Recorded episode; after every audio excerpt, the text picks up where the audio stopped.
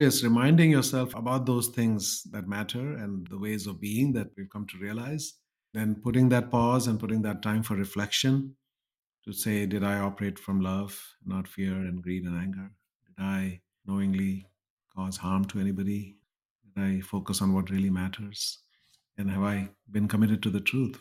But I think it requires just that mindfulness. It gets back to mindfulness. So if you're mindful, then you're going to be observing your own behavior, noting it, and correcting it over time to say, yeah, this is when I fell out of that, you know. So I think that to me is what it means to stay awake is to stay mindful and observe, be the observer of our own reactions and actions, and over time get get it aligned more and more. It's a work in progress, I think, for all of us, and we all constantly fall off the wagon multiple times a day, but I think it gets better over time. Our deepest fear is that we are powerful beyond measure. I will live every day as if there were a microphone tucked under my tongue. It's great to get in the game, but don't get in the game till you understand the rules till you're an insider. Your life changes when you begin having a different conversation in your head. What we need to do in radically deep problems is propose radically visionary solutions. Because the people who are crazy enough to think they can change the world are the ones who do. Greetings, everyone. My name is Julie Masters, and you are listening to another episode of Inside Influence, in which I delve into the minds of some of the world's most fascinating influencers or experts in influence to get to the bottom of what it really takes to own your voice and then amplify it to drive an industry, a conversation, a movement, or a nation. Now, here's today's question What makes you who you are? Now, I know, I know that is a massive, complex question.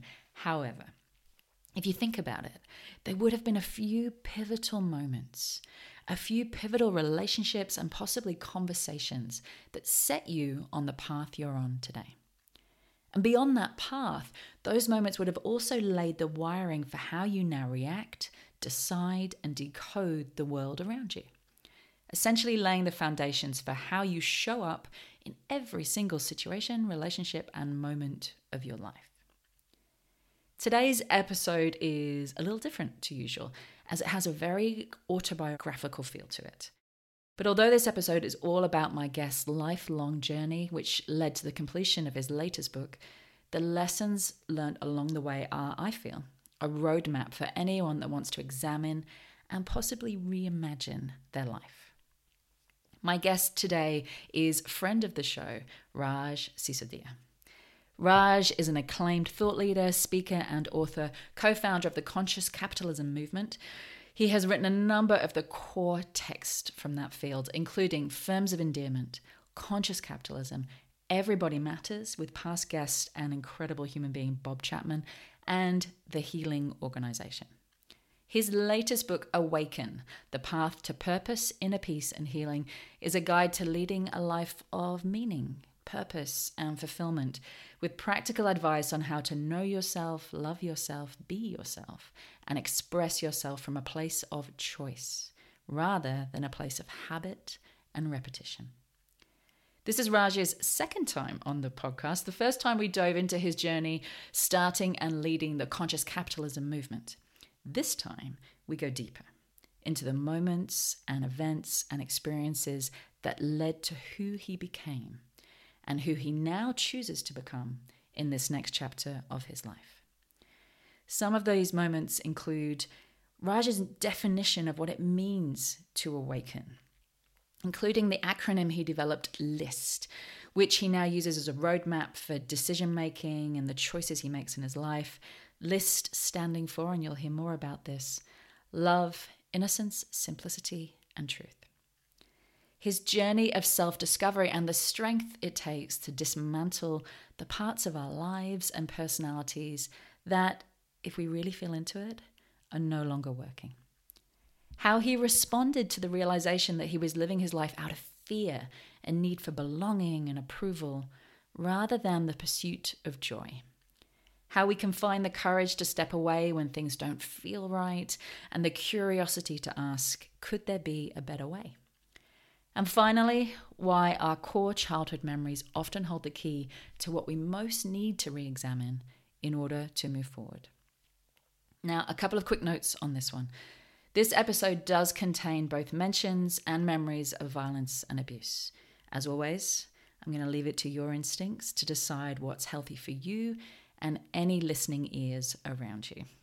Also, I recorded this episode having just arrived to begin our year in Spain when our lives as a family and some necessary cables were all in boxes. So, for this episode, rather than waste the moment, I flew naked without a microphone. So, apologies if the sound quality isn't quite up to the usual standards. As they say here in Spain, poco y poco. For those of you who are ready to take your journey in influence to the next level, do not forget hop on my website or the show notes and download the latest version of my ebook, The Influencer Code. It covers the seven areas and seven core questions that I have found hands down to be the most useful when it comes to fast tracking your level of influence in your life, in your industry, or in your career. Just pop in your email address, and I promise it will be in your inbox in the time it takes to make a cup of tea. On that note, sit back, caffeine up, stride on, cycle out, vision up, and enjoy the incredible Raj Sisodia.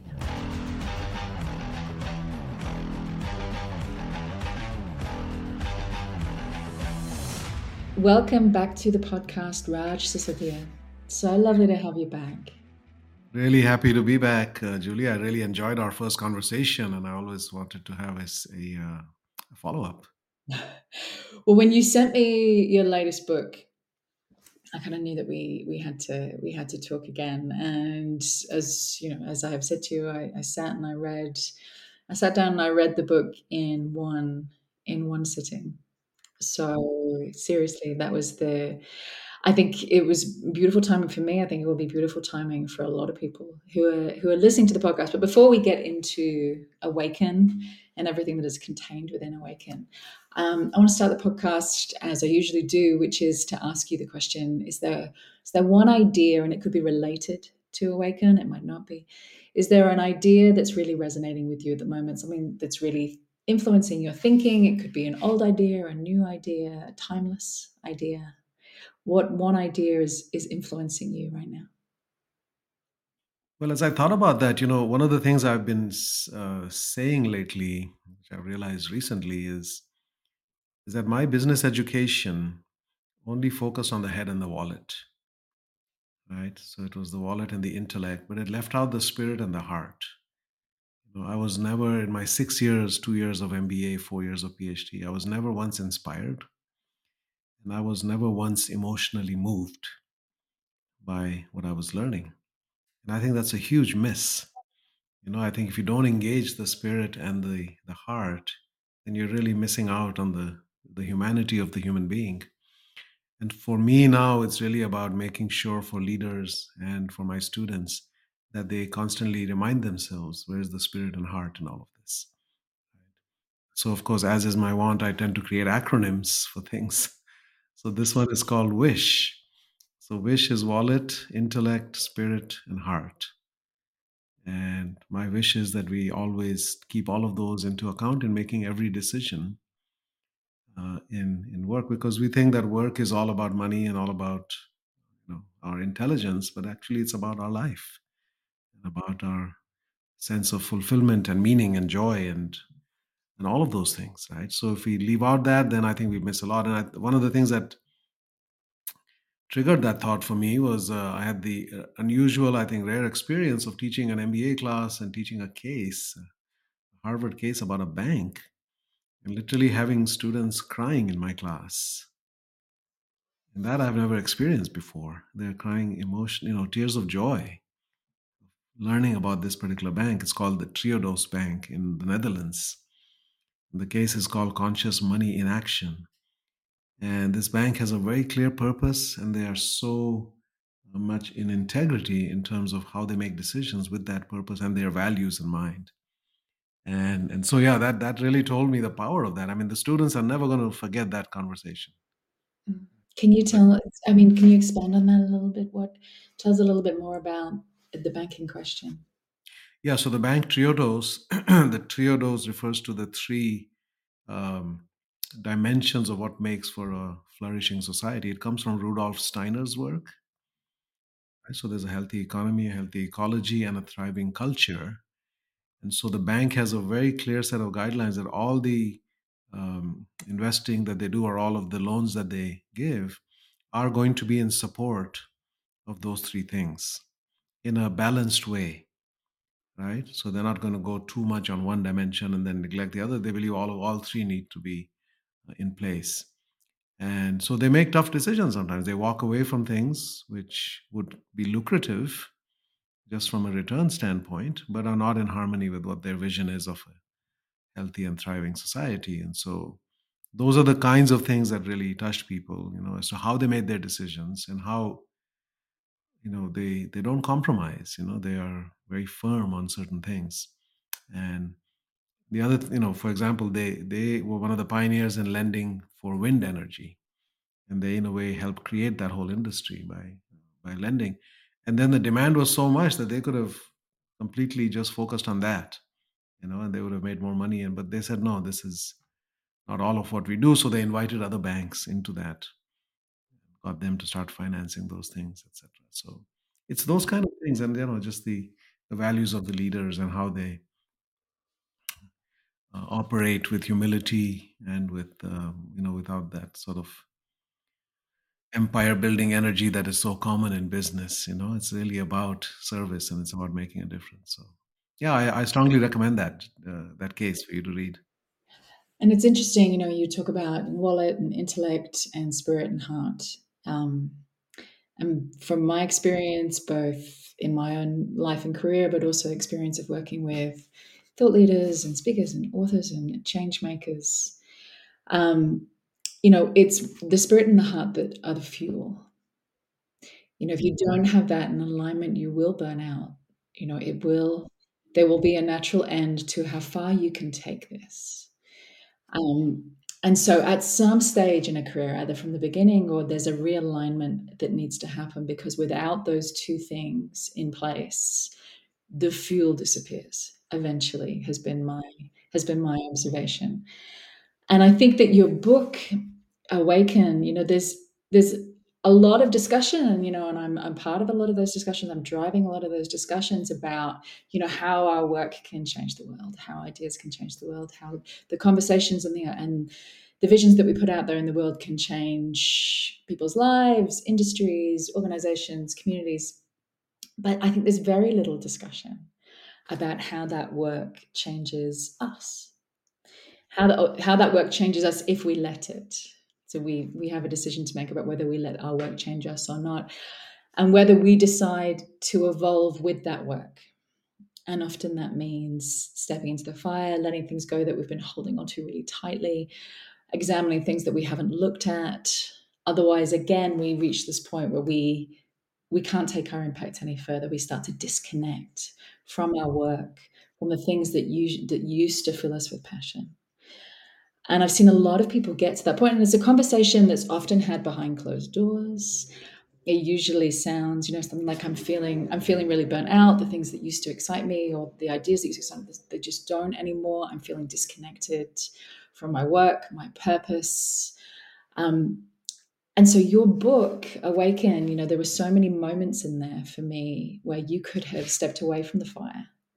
You could have not examined what was happening um, and you could have just kept going because you're, you know, extremely successful and, and have ideas that that travel the the entire globe.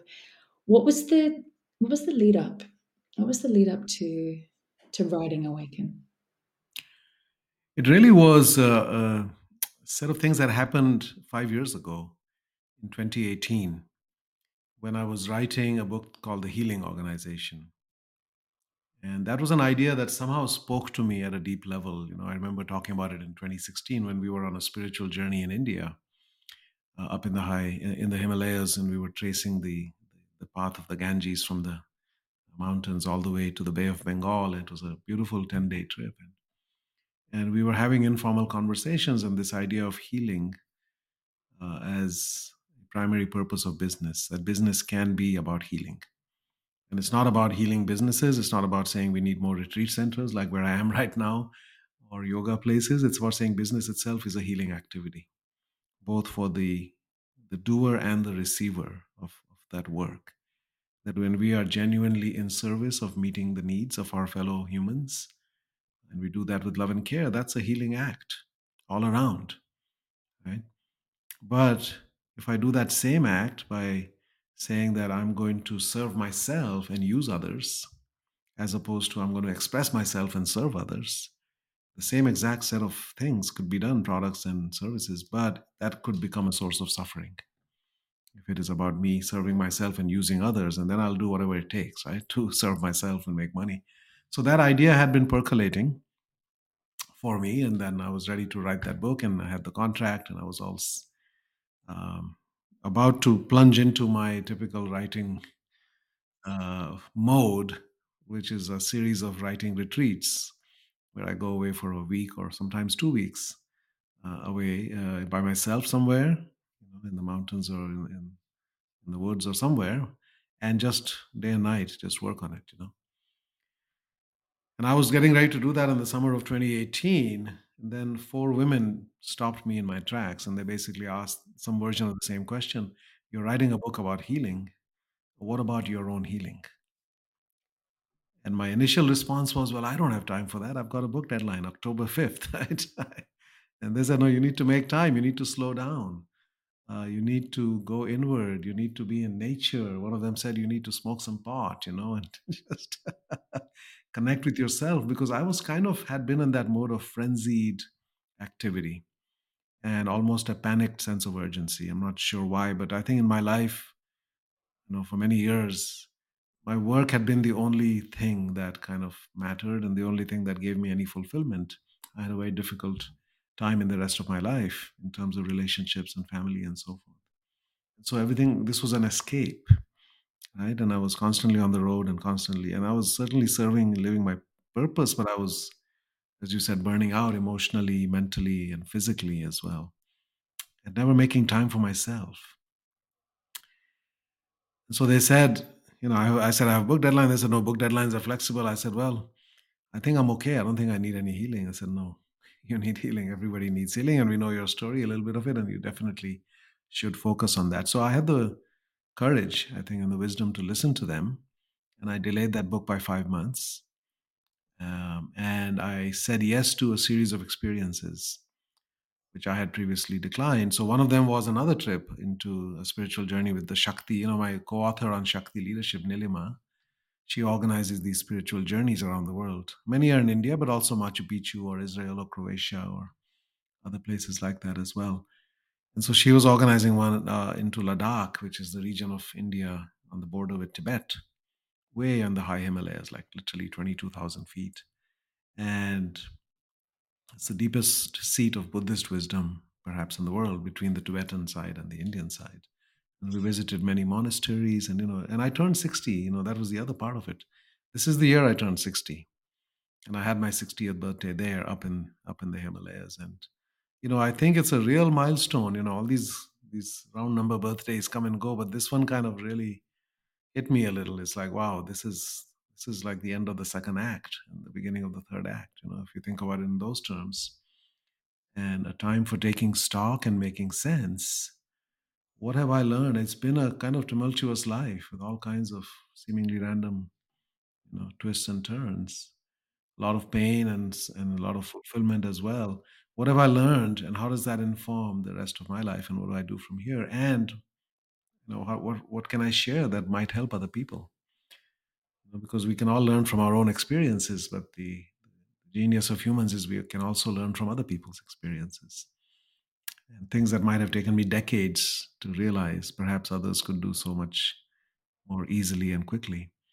And so and so that was kind of the the the beginning of that. And then I also I said yes to a, uh, silent retreat in upstate New York with about 35 other people Peter Senge, David Cooper, you know, some of the people that I consider my mentors and, and people that I really uh, follow and look up to. They were going to be there, but in silence together. and um, that turned into a beautiful experience.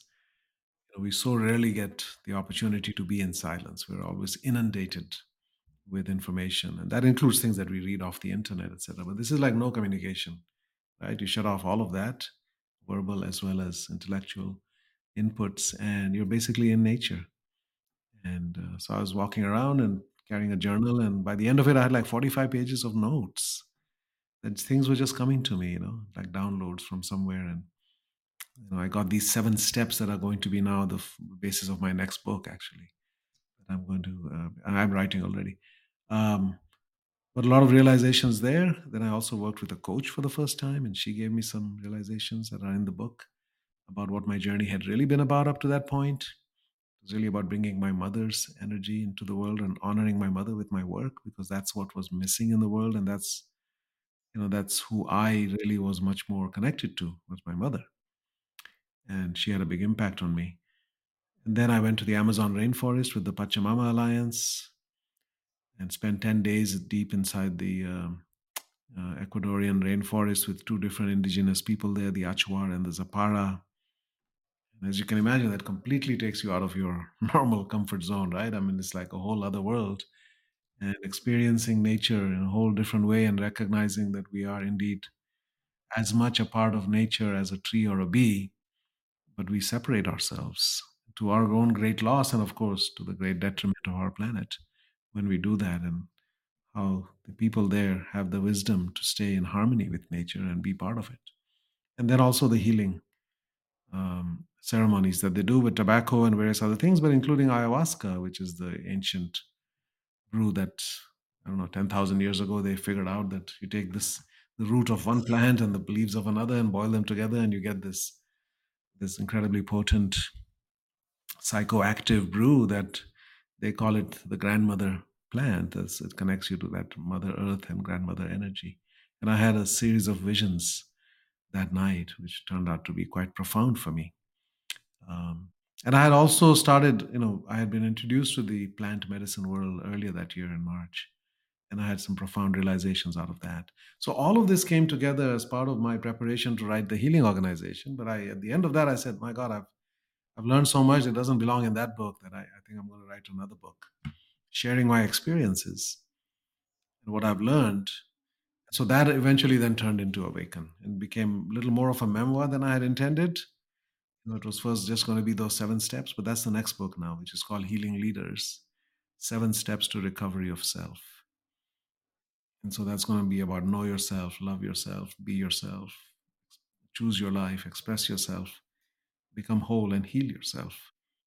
And I think those are the kind of stages that we need to go through in order to really come into our full being and full um, expression of who we are and what we are. You know, it's kind of removing all of the stuff that is that is um, hiding our true self and the pristine self that we came here as, with a particular purpose in this life.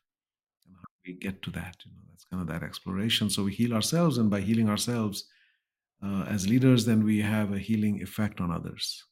Otherwise, we end up causing suffering for others because we have all the unhealed wounds within us and the lack of wholeness within us. It's, I think it's easy to underestimate, just listening to you, what that takes. You know, it's it's it's easy to listen to it and go, okay, that was a retreat, and and coaching and counseling and listening to mentors and spending time in silence and reflection. Um, but massively easy to underestimate exactly what it takes to do that, what it takes to have the courage to step into the the fire of it because you you know all of that work sounds very peaceful but the peace comes after the work right? Like the peace it's it's not peaceful work while you're doing it. It's tumultuous. It's challenging. It can be frightening. Um, it can be completely shattering. And to pause long enough to say okay and you were doing like 70 80 talks a year.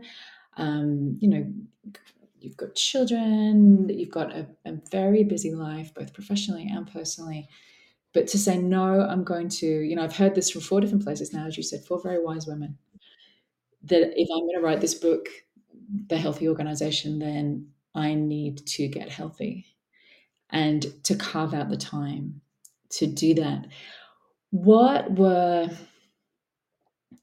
what were some of the things that during that time some of the profound realizations that came to you around what does it mean to be awakened? If we just look at this word, awakened, awake, what does that actually mean when we talk about it? It's about seeing the whole picture. It's about connecting to your true self. It's about constantly reminding yourself of certain things to stay awake. It's one thing to awaken, another to stay awake, right? So how do we remind ourselves? So, for example, some of the things I learned in that in that uh, ayahuasca experience, I got this vision, these four words. Um, that this is what we need in order to heal, and this is what the world needs in order to heal. And it came as an acronym, the list. And that's love, innocence, simplicity, and truth. That everything we do should come from love. Every action, every thought um, should be rooted in love, not fear and not greed. I think many business decisions are rooted in fear and greed very often, uh, not anger, not jealousy, etc.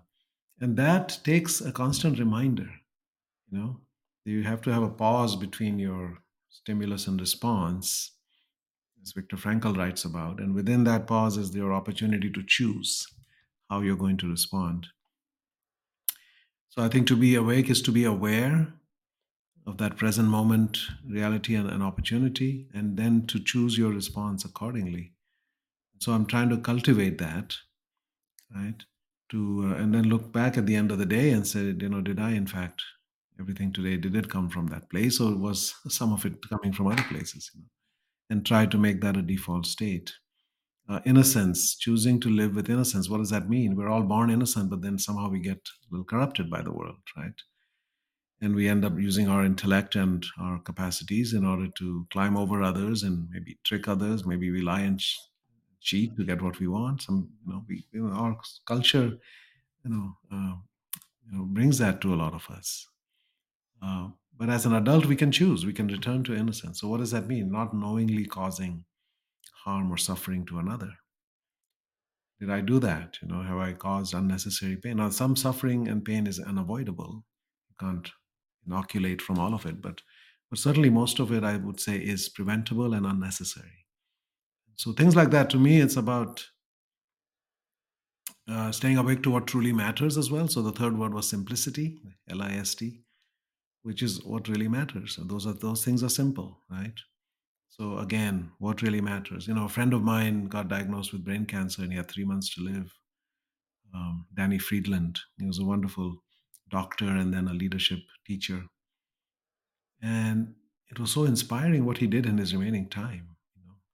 He made it all about. He said it's all about the giving and receiving of love, and that's what life is about. And he made a video every single day about his his experience and all the insights that were coming to him. And he said, "This is the most beautiful thing that's ever happened to me because what's coming through me now is something I never had before." And he left behind this legacy after three months. He was gone, but he left behind this legacy of the nobility and sort of the dignity with which he handled that, and also how he made it a beautiful experience. So, recognizing what really matters. And then the last one is truth. What is our commitment to the truth, right? And that too is a slippery slope. You know, we live in a world of where truth seems to have lost meaning. People talk about facts and alternative facts and true facts, and you know, um, what is the truth? Truth is fundamental. And acknowledging the truth and facing up to the truth can be quite hard. But you need that. You know, without truth, there's no peace. You know, Nelson Mandela and uh, Desmond Tutu realized that, and that's why they created the Truth and Reconciliation Commission because there's no there's no reconciliation, there's no peace without first acknowledging the truth, and then atoning for it. You know, with the reality of what happened under apartheid. And so those are some of the kinds of things that I think uh, being awake means being constantly reminding yourself because it's easy to fall back into a rut and you know do sort of the automatic response. It's getting out of the automatic response you know that we have we've got all these neural pathways now after in my case now 65 years that automate how we respond to things. But can we change that pattern? Can we break that pattern? You know one of the beautiful practices that i saw at a retreat in india some years ago um, was that after each person spoke, it was a gathering of uh, what we call the consciousness collaborative, Chitta Sangha. There were about 20 of us sharing our perspectives. But the practice was that after each person spoke, that there's silence for about 10 seconds. Right? And you absorb what they just said. You don't just, you know, typically what happens, people are just jumping right in and it's like popcorn, you know, pop, pop, pop, pop. Nobody's really taking time to absorb and, and, and give a thoughtful, not a reaction, but a response, you know. Yeah, these are some of the practices, I think. You know why you're here, you know what really matters, you're committed to some of these principles. Um,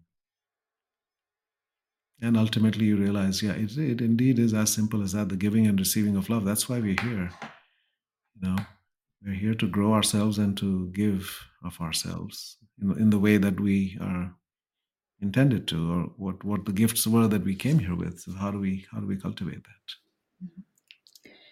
You know, you and I have we're discussing over email, and then also when we first came on this call, um, the fact that my we have my husband and I we've just relocated our family to Spain for, and the driving force behind that decision was how much of our lives at the moment, and we have a beautiful life in Australia. You know, careers we were very grateful for, communities we were very grateful for, beautiful life. But how much of us right now is pro is a programmed self? you know how much how much of what we do how we think how we behave the decisions that we're making how much of that is is just set and forget programmed and how much do we want to be programmed or how much do we want to create a space where anything any anything could happen anyone we could meet anyone any new idea could come in any new evolution could happen but first of all and one of the things that i think that we're discovering through this process is that you have to ask yourself the questions of, you know, how much of what I do, what I think, what I have created comes from a place of truth or fear. That's probably one of the best pieces of advice I ever received. It's not from me, it's from a mentor of mine. And, you know, they said every single decision you make, every single word that comes out of your mouth, every single part of your life has stemmed from either truth or fear. And your job is to make sure that as much of it as possible comes from a place of truth, which could be replaced with a place of love. How much are we making decisions out of fear? How much am I creating out of fear? Or how much of it is, no, I've taken time to take stock and this is actually true for me. This is still for me. I'm not just doing it because I'm programmed and I've done it for so long. This is still very true for me. Or this part is, but this part, no, I don't feel that way anymore this idea of kind of truth or fear, when you took that time, what parts of yourself did you kind of discover were coming from a place of fear? That when you asked those questions, even if it wasn't easy, you wanted to start to let go of? Yeah, I think there was a lot of that. You know, what I've realized in these years, and that starting then, is that I was living my life in many ways uh, out of fear and out of a need to belong, a need for approval. Um, know, we were with Gabor Mate in, in, in Costa Rica. You know Gabor Mate's work on the wisdom of trauma. And one of the things I learned is about the attachment versus authenticity. Right? That we we are often caught between these poles of attachment and authenticity. In other words, being true to yourself or wanting to belong and wanting to be liked and accepted. And that got programmed into me at an early age, I think, with my father, because I didn't know my father until I was seven. He came back from Canada and then, then we moved to Barbados and so forth. And the message I got from him was, you know, everything that was natural to me or that came, you know, that was part of who I was, was was not okay and he saw all of those things as flaws and weaknesses and then i needed to be the opposite because that's kind of how he was right and so because i so desperately wanted his approval i tried to suppress whatever was natural to me so i was very trusting i was idealistic i was very peace loving etc he wanted me to be the opposite of all those things don't trust anybody you know be pragmatic not idealistic right uh, be rough and tough, right? Not be you know, so much into peace. And so, in order to belong, because the father's approval means a lot, obviously. Um, I kind of suppressed my authenticity and I suppressed my emotions. I repressed my anger over, over not only as a young child, but even later, I would say. And all of that ends up going inside you. You know, it doesn't disappear, it doesn't vanish. Unexpressed emotions and repressed anger don't vanish, they metastasize inside you. And they show up as chronic pain and even chronic disease, uh, disease uh, perhaps later in life. You know, so those were some of the things that I was starting to realize fears that I had, the need to belong, the need for approval, and making sense of my life. You know, that was the other thing that that started to happen there. What seemed like a pretty random life in terms of you know where I was born and then what happened and then yeah, you know, it's like wow, it's like careening from one you know extreme to another. Uh, being born in a village with no electricity and water, and then you know you're in California, and you know during the hippies, you know, and watching the moon landing, and you know it's just like whoa. And then going back to India and back into kind of a 19th century reality almost, and then coming back to New York City in the 80s, which is, you know, kind of insane, you know, back then. Uh, making sense of it all and starting to see that indeed there were patterns and there were kind of connections over time.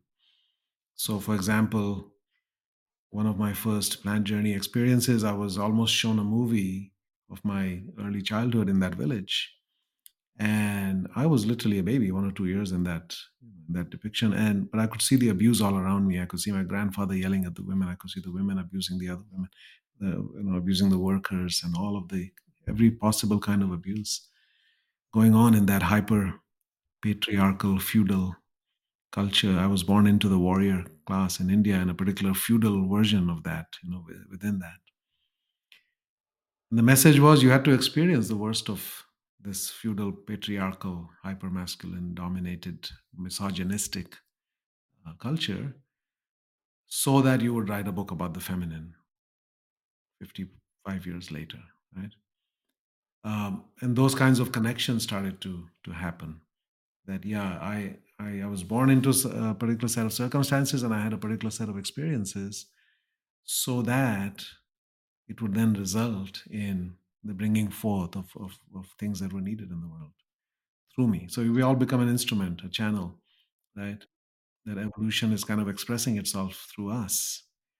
We have to go through, you know, there's a wonderful book called Synchronicity by Joseph Jaworski, which expands on these ideas, right? That it's not what we call random, you know, coincidences or just accidents, but really that there's some implicate order that is in a way creating certain collisions and certain kinds of things to happen because there's certain things that need to come into the world that kind of idea. It's also rooted in quantum physics. I mean it gets pretty mystical at some point. It, it you know as a as a rabbit hole i have i have traveled down and continue to travel down. It does it gets it gets very out there and very interesting and um what's the word i'm looking for? Very true to experience. That's probably the best way I can say it. You know, after 20 years doing this, it, it is very true to my experience. And probably more, uh, you know, if you want to put it into a kind of a practical, grounded container, you know, there is a unique lens that everybody brings to a conversation. You know, there is, we call them the intersections. You know, every human being is a variety of intersections. You know there is your your childhood there is the things that you study there are experiences that only you have had perspectives that only you can bring. And when all those intersections come together there's this place in the middle which is a conversation that only you can drive. A position that you are only you are qualified to drive something that only you are able to bring forth. And you know i think that has been a recurring seems to have been a recurring theme in your life these these intersection points and you've always had the courage to step into them. You know you had the courage when you kind of became disillusioned with the marketing world having studied it and traveled across the world and you know going to build an entire career around it. You had the courage to step back and go hang on something doesn't doesn't feel right here. Talk a little bit about that because i think that's really helpful for anybody who you know wants to understand these various points for you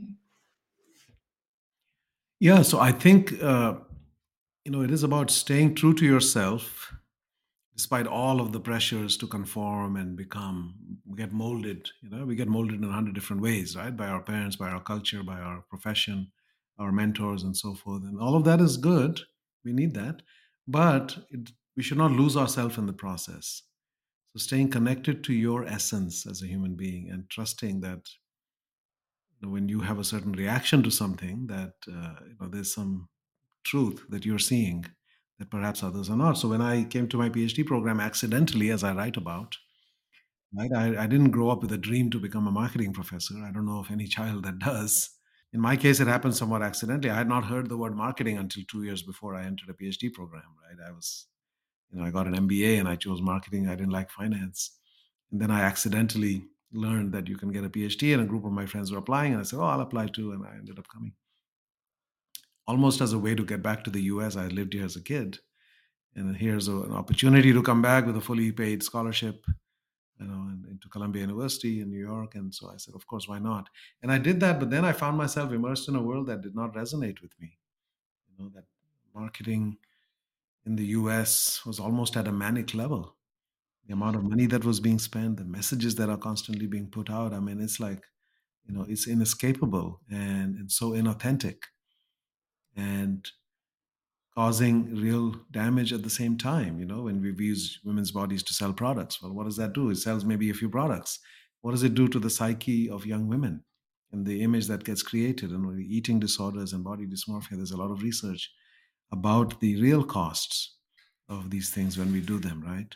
And likewise, there were so many other things. So, so I saw that wow, we're spending so much money. It's pervasive and what are the impacts of all of this and so i was stepping back and looking at a bigger picture and meanwhile everybody in my phd program and most of the professors and all my fellow students were all very content to look at you know just one little piece of that and how they can add to the edifice that already existed which was maximize you know sales maximize market share maximize profit. That's that's the purpose. We never spend a single day talking about the purpose of business or what is your purpose. Business's purpose is to make money and your purpose is to publish as many articles as you can so that you can get promoted. You know it's our own version of profit maximization. It's publication maximization. But what are you writing about and what impact that's having? It doesn't matter. As long as it makes it through the journal editors and the reviewers that's fine so none of that appealed to me none of that as i said earlier none of it inspired me certainly none of it engaged me emotionally the only emotional engagement i had was on the negative side i had a sense of shame I had a sense of, uh, um, yeah, really a shame, I guess is the right word, you know, that what we're doing here. You know, Columbia University is in the middle of Harlem in New York. And this is the 80s. There were 3,000 murders a year. I mean, the city was, you know, dilapidated. And but within our Ivory Tower campus, you know, none of that was ever talked about or a factor. So, so over the years, I, I developed this habit of questioning and asking, is there a better way? is there a better way? And I think that's a very important question because the answer is always yes. Right? Doesn't matter how how well things are working, there is a better way. In that case, it wasn't working, so there's certainly a better way. And and so I started inching my way towards that. In the beginning, I was writing about everything that was wrong. But then eventually, I flipped that switch and said, okay, how do we do it well? How do we do it right? If we believe that this way of doing things is wrong, they're inundating people with ads and coupons and filling up their mailbox with, uh, with with junk that goes straight into the trash bin. You know, enormous waste and to no real effect. Certainly not benefiting. You know, I looked at customers, companies, and society. What is all this doing? And I found negative impacts on all three in many ways. The only thing it's doing is causing us to consume more and therefore generate more money for companies, but it's not making us happier or healthier. It's not creating a more functional society and it's not uh, it's actually not working that well for companies either and so all of that searching then led me to the path of trying to find a better way so a book that started as a shame of marketing eventually became in search of marketing excellence which eventually became firms of endearment which i think we, we probably talked about that in our last conversation we did we did which you know even then when you said you were going to write a book called the shame of marketing I mean, to think to think that you know you would be part of that world and then end up writing a book called The Shame of Marketing. Um, again, I think just speaks to this continual commitment or willingness to step in and, and ask some questions. Why am I doing this? What am I doing this for? How do I feel about what I'm doing? Is this from truth or fear, love or fear? Um, and you have some beautiful questions in the book. You know, one of the questions that I wrote down was reflect on common practices in your profession and your surroundings. Do any of them cause you pain? What suffering leaves others indifferent but transfixes you? What can you see that no one else sees? What do you say that nobody else says?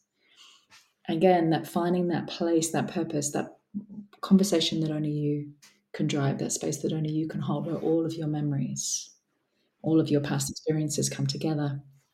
You also said which goes back to you to the memories that you were sharing that every memory that you have stands out for a reason it has something important to teach you what were some of the core memories from your childhood and there were a lot in the book some incredible i mean your life has just been a roller coaster of a global roller coaster of, of memories what are some of the core ones that stand out that you felt like you needed to re-examine or reframe Yeah, well, of course, many of them are trauma related, I think.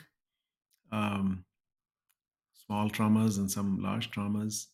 I think one of the memories that stands out, okay, so if I go back early in my childhood, right? So, memory that stands out when my father came back from Canada after his PhD. I was seven years old, and there was a, a tumultuous welcome from him. I mean, it was, you know, it was like the, the return of, you know, uh, you know, this kid from the village who had gone all the way across the world in 1960 and come back with a you know PhD, and there was like a procession of cars over you know 50 miles from the where the train came to our village, and there were banners you know at every town and village along the way, and you know I was like on the sidelines of all of that. You know, it, it was I didn't even how can that man be my father? I'm, I'm just like this little village kid, you know, in my shorts and t-shirt and you know not very well kept.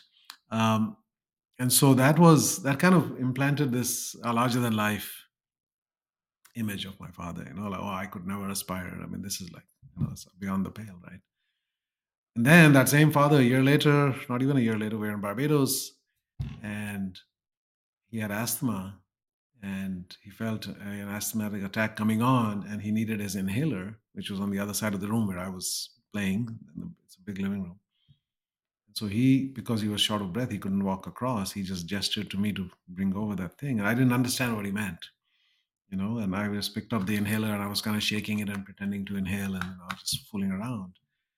And he picked up his, his shoe or slipper and, and flung it at me, and it hit me on the side of my head as I was looking some other direction. And that just stunned me, you know.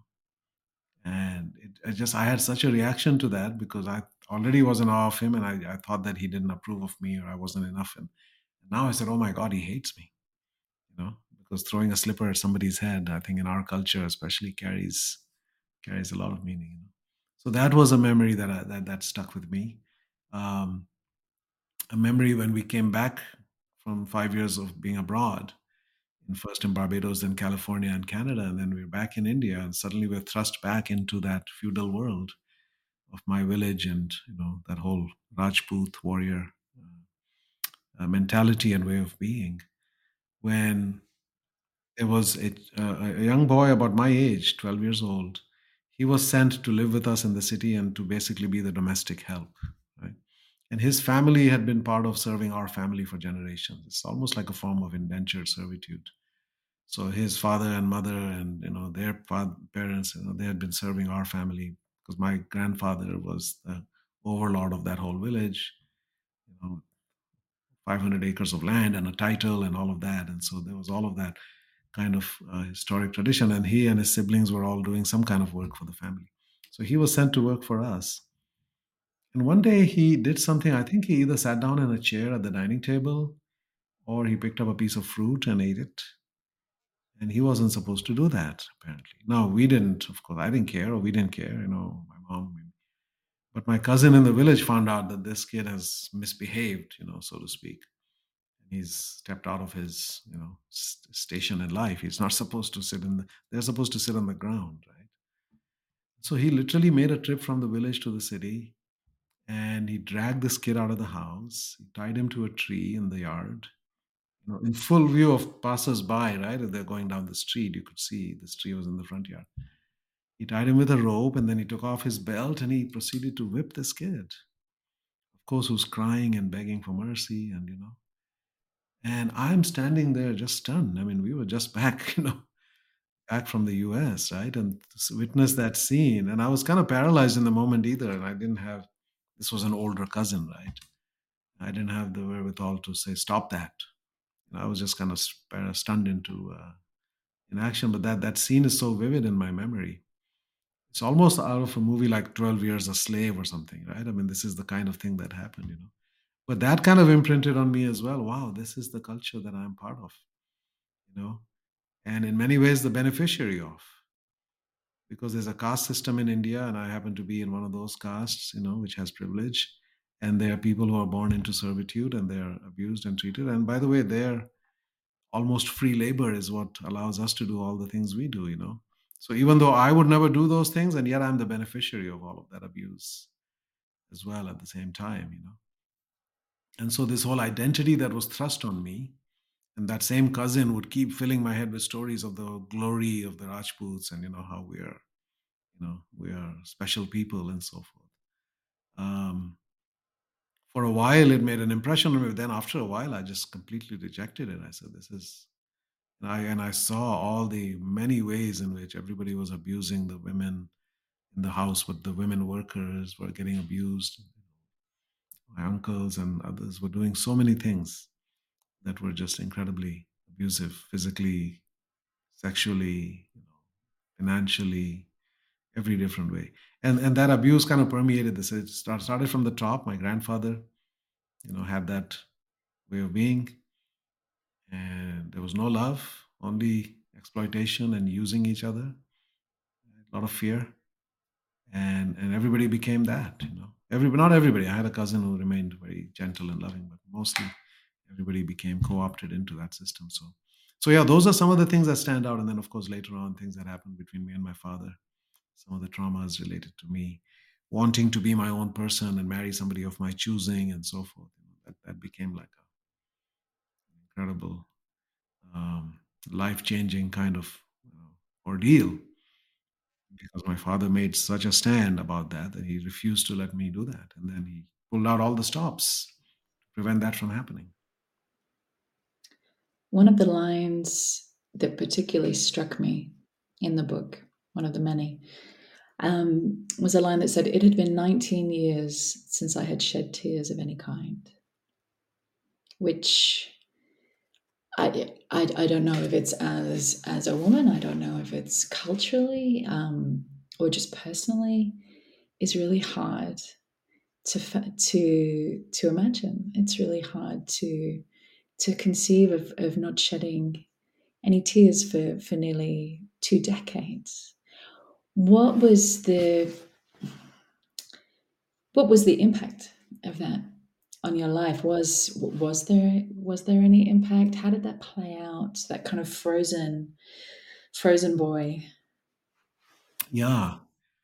Well you know the origin of that was that in my marriage you know early on to somebody i, I didn't really know very well you know to somebody i had met and I thought i would um, i was exploring the idea of marriage and that's when i mentioned it to my father. He just made such an enormous you know his reaction was so out of proportion that kind of uh, froze me and my intent. You know that basically it became about him and me, not about you know the person. It was became a matter of self-respect and my own individuation from him. And but the result of that was that you know we didn't really know each other very well and understand each other very well. And so so in that first week of marriage, literally, as we were watching a movie, and I was a sensitive kid, you know, I always was. Um, we're watching a movie called Ordinary People, and it it was the saddest movie I'd ever seen. You know, and uh, so I had tears in my eyes as I'm watching. And my wife looks over to me and says, "What are you doing?" I said, "What do you mean? Why are you crying?" I said, "It's the saddest movie I've ever seen." And she said, "What kind of a man cries? I've never seen a man cry." And my reaction to that was just, "Oh my God! You know, I can't be myself. You know, I cannot be who I am because that's not enough and that's not okay. I had just fought this battle with my father to go through this, and now I'm getting. And I didn't have the emotional maturity in the moment to actually step back and say, Why do you say that? You know, what is it in her upbringing that makes her think that men are not human or cannot express emotion? But I just kind of saw it as an indictment of me because I was so in that mode of my father criticizing me and saying everything about me is wrong and bad. And it just kind of added to that, you know. And I kind of built a wall around my art and I said, I cannot, this is weak and I can't allow myself to express. And so, yeah, literally for the next almost two decades, I was unable to cry for anything. Forget movies. I mean, even if somebody died in our family, I couldn't, you know, summon tears even if I tried. And um, so, yeah, that that really, uh, you know, created, as I said, that emotional boundary. Self protection, I think, is ultimately why these things happen. But but but the way it was pierced, as you as you mentioned, 19 years later, was literally writing some of the stories of these companies. Somehow that broke through, and nothing else had broken through, and that that uh, touched my heart, you know, and that's basically said, yeah, there was my heart wasn't fully shut off, you know. And for that to happen in the context of work, I think it was profound because, as I said, things hadn't touched me in my real life. And now suddenly something I'm writing about a company and people I've never met, and, and suddenly I'm touched. I said, wow, this this is significant. You know, it means something and that was the moment in which in a, in a way my purpose landed on me i said i want to tell this story of business i want to make my life about this that businesses can do beautiful things for people right deep humanity can exist there. So so yeah that was and i wouldn't say that the uh, the floodgates fully opened at that point. It took me another quite some years really to get emotionally open. I mean i think my ayahuasca journey was part of that as well. Um, for the first 45 minutes or so i don't know how long i just cried and probably i remember the feeling even in that transformed state that first time i cried without shame and without self-consciousness. Usually when we very often when people say oh i'm sorry i'm sorry i'm getting teary i'm sorry you know? There's a lot of apology that goes with with people um, having the courage or, or trusting themselves and others to be willing to share their heart you know? Most of us are not in those environments most of the time you know? So yeah i think it's been a journey to reconnect with that part of myself because you know what happens in our society if you're sensitive especially if you're a boy or a man you know that is that is demeaned and denigrated right? That is like and, and all of the ways in which people are ridiculed and mocked is, is really about comparing men to women and somehow that's the worst thing you know that could be. Certainly in my culture where i came came from right? I mean my grandfather would literally dress a boy or you know in, in like women's clothes if they showed any of those kinds of things you know put on bangles on your feet and you know put on a dress you know? And if you're going to be like that you know? So uh, so yeah we, we we we take the humanity out of them. And that gets suppressed and bottled up and that leads again to violence and anger and all of these things come from that wounded inner child inside many men. All the tyrants of history you know have that his you know have that in common i think. And to also bring your bring your whole self. You know i feel like we we get so compartmentalized. Mm-hmm. Woman man it's it's breaking down now um but the i know certainly as myself in business you know the breakthroughs in business came for me when I learned more and more bit by bit, you know, in hard ways, in, you know, struggle ways. And I wish I had been shown, you know, how to integrate that kind of masculine feminine side of myself. The the feminine being, you know, compassion, the ability to be able to listen, to receive, to hold space, and the masculine, you know, being mission and boundaries. And you know go and go and you know, to bring those two things together as a whole integrated human being. Um, and i feel like you know we have done a huge disservice often to people by asking them to be only half of what makes a whole integrated healthy human and you know we have masculinity goes too far it's unhealthy you have femininity goes too far you know unhealthy you bring them together What's the, how are you seeing that play out? Obviously, this is your purpose now. This is part of your purpose now. How are you seeing that play out? You know, you talk about um, healing leaders. How do you see that play out in the workplace? Yeah, so it's it's giving people uh, not only permission but also a pathway towards wholeness. Uh, it's it's it's it's bringing the healthy feminine energy uh, that's missing for men, many men, and now some men already have that, and they meet the other side, right? They might meet the healthy masculine, but it's it's it's again bringing that awareness that both of these together are really what define a human being. That you can be both tough-minded and tender-hearted at the same time, as Martin Luther King said. Uh, so how do we recognize that in ourselves and then cultivate that? And I think, as you pointed out, your experience, you know, in the past, to some degree today, in a male-dominated world, even the women who rose or aspired to positions of power had to bring that masculine side much more and had to suppress their their natural feminine instincts and, and uh, inclinations. I think with with awareness and with rising numbers, like when you're one woman in a boardroom of twelve, you know it's very hard to do that. But when you're three or four, then you can actually be authentic and bring that. So it's it's both sides. You know, a lot of our work in Shakti leadership has been about taking women through leadership programs and getting them to integrate.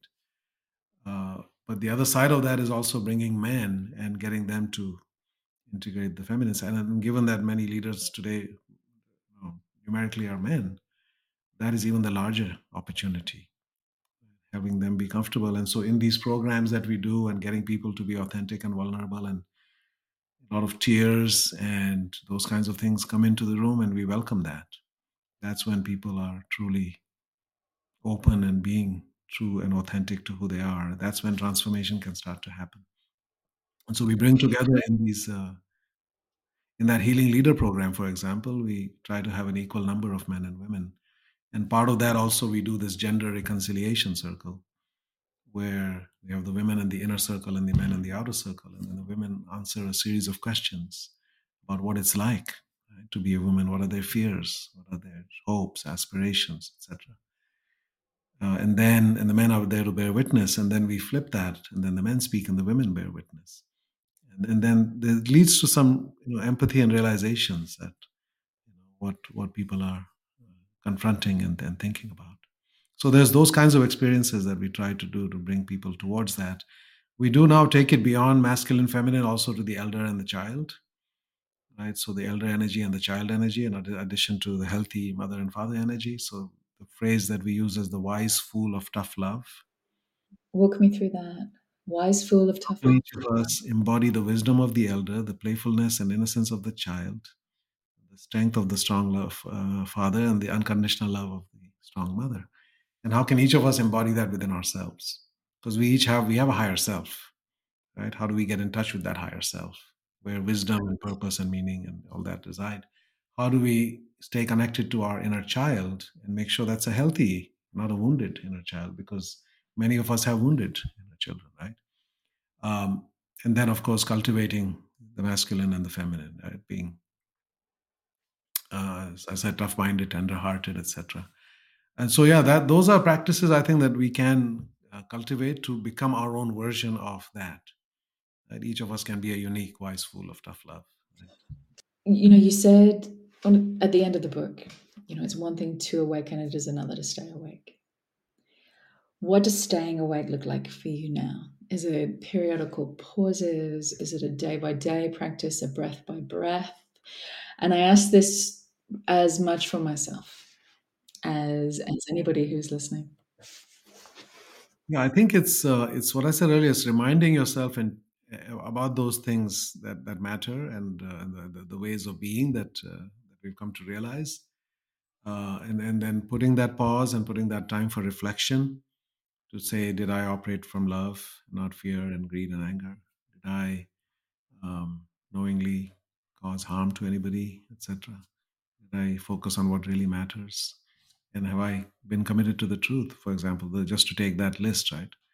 Um, but I think it requires just that mindfulness. It gets back to mindfulness. So if you're mindful, then you're going to be observing your own behavior, noting it, and correcting it over time to say, yeah, this is when I fell out of that, you know. So I think that to me is what it means to stay awake is to stay mindful and observe, be the observer of our own reactions and actions. And over time, get, get it aligned more and more. It's a work in progress, I think, for all of us. And we all constantly fall off the wagon multiple times a day, but I think it gets better over time. Mm. It's a practice. Going back to, you know, the concept of mindfulness, it is a practice. Well, thank you so much. It's so good to see you again um, and to talk to you again and to hear your voice through the book, which contains so many more. I mean, I've got pages and pages of, of notes here. So, for anybody who's listening, awaken if you're at a point where you feel like there's a there's a crossroads or something's just not feeling like it has the the energy for you that it used to. I I feel it's a perfect a perfect read. So, thank you so much, Raj.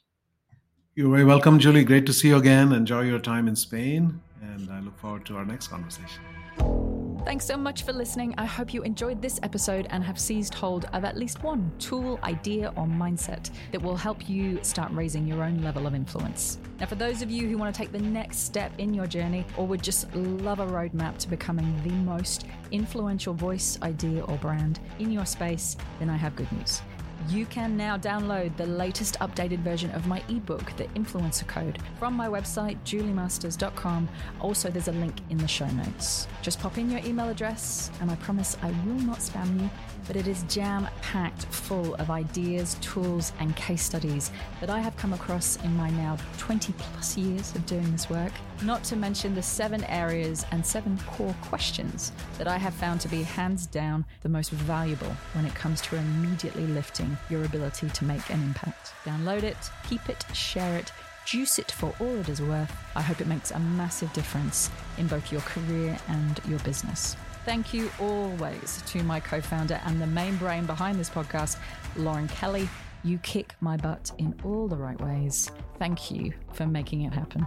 And if you did enjoy the show, then we would love you to share this podcast and leave us a review on iTunes, Google, Stitcher, whatever your platform of choice happens to be. And don't forget to subscribe to make sure that you never miss an episode.